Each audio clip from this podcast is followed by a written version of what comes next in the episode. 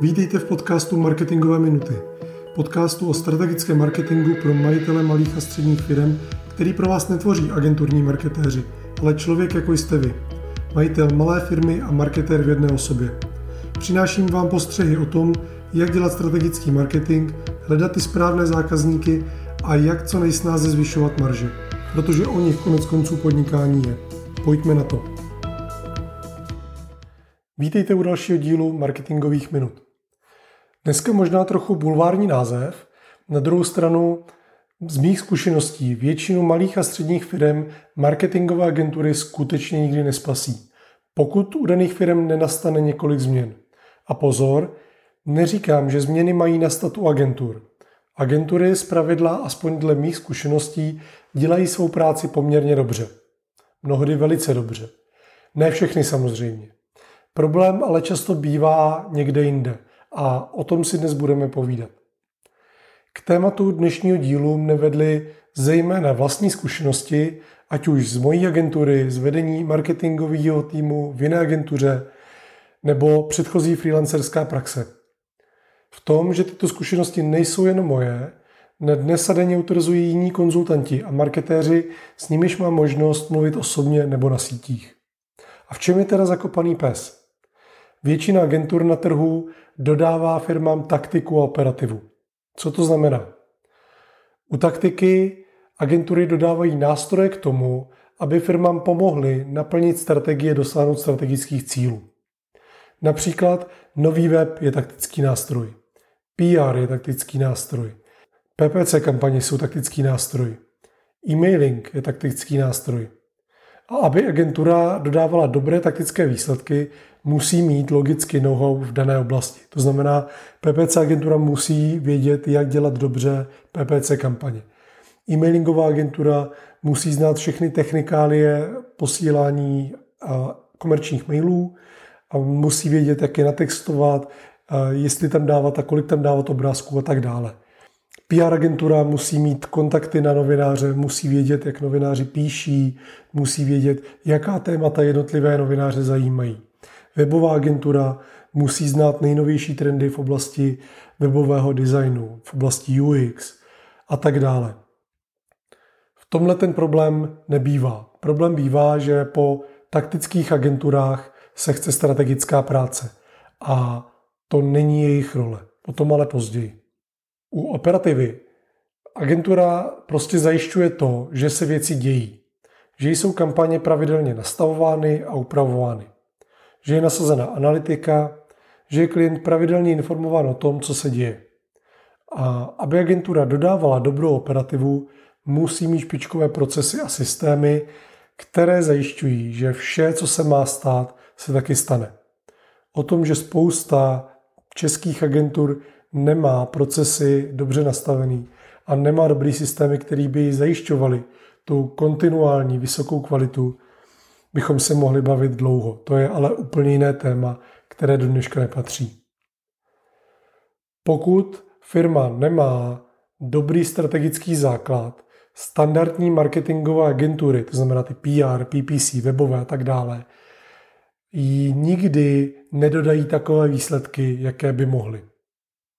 Je jasné, že všechno se nedá změnit přes noc, ale přináším vám v tomhle díle, a to byl ten hlavní cíl, pár tipů na to, co byste měli jako majitelé firmy mít připraveno a hlavně promyšleno, aby vaše spolupráce s komunikační nebo online nebo PR agenturou byla co nejpřínosnější. Nejde rozhodně o všechny otázky. Jde pouze o ukázku toho, co marketéři potřebují jako vstup, jako potravu pro svou další práci. Pojďme na ně. Otázka číslo jedna. Kdo je váš zákazník? Otázka číslo dvě.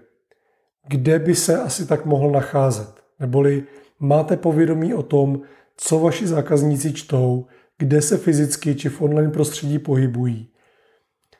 Otázka číslo tři. Po čem váš zákazník skutečně touží? Otázka číslo čtyři. Z čeho má váš zákazník strach? Otázka pět. Jaké překážky mu brání v dosažení jeho cílů a snů? Tady těmi otázkami, těmi prvními pěti, které jsem jmenoval, se zabývám v jedné z elektronických knih, které jsem pro majitele malých a středních firm připravil. Odkaz na ní najdete v popisu tohoto dílu podcastu. Pokud se přihlásíte k jejímu stažení, získáte navíc sérii videí, kde výše uvedené otázky rozebírám ještě víc do hloubky. Ale pojďme k dalším otázkám. V čem je vaše firma výjimečná? V čem je vaše nabídka výjimečná? Jak dobrá je ta hodnotová nabídka, o které jsme mluvili v předchozích dílech? Máte ověřeno, že vnímaná hodnota vaší nabídky v očích zákazníků je vyšší než cena, kterou za ní požadujete? Zákazníci, a o tom hodně mluvím v těch videích, která jsem zmínil, zákazníci vždy porovnávají v hlavě, v mikrosekundách, někdy i déle, porovnávají hodnotu, kterou musí vynaložit, aby získali nějaký produkt nebo řešení svého problému a hodnotu, kterou jim toto řešení přináší. A do těch nákladů nelze počítat jenom cenu. Je potřeba tam počítat třeba i náklady na to, že musí někam dojet, aby si to, to zboží nebo ten produkt vyzvedli. Musí ztratit nějaký čas a tak dále. To znamená, vždycky zákazníci porovnávají plusy, mínusy. Kolik dostanu, kolik vydám. A pokud tato rovnice je v plusu, tak to řešení je hodnotné a má šanci, že ho zákazníci budou kupovat. Jak zákazníky utvrzujete v tom, že jejich rozhodnutí koupit váš produkt bylo správné? Zase, jeden z problémů, kterým zákazníci dost často čelí po učinění nákupního rozhodnutí, je to, jestli to rozhodnutí bylo správné. Jestli ty peníze neměli si třeba radši schovat, nebo je neměli investovat do jiného řešení nebo do nějakého substitučního produktu. Zkrátka, jestli udělali dobře, když ten nákup provedli. A pokud chcete, aby zákazníci byli dlouhodobě spokojení, tak je musíte i po nákupu utvrzovat, že to rozhodnutí bylo správné. Kdo jsou vaši hlavní konkurenti? Jaké k vaší nabídce existují substituty? Proč by si měl zákazník vybrat vaše řešení a ne konkurenční nebo substitut? Všechny tyhle otázky znějí jako hloupé kliše, na které se vás pravděpodobně ptá prakticky každý marketér, se kterým se potkáte. A právě proto, že znějí jako kliše, mnoho podnikatelů je podceňuje a má na ně pouze kuse odpovědi. A to je právě ten problém. Dokud si klienti v podobě firm neodpracují své domácí úkoly spojené s marketingovou strategií, agentury řešící propagaci neboli taktiku, nikdy nedoručí takové výsledky, jaké by mohly. Samozřejmě to nemusí majitelé firm řešit sami.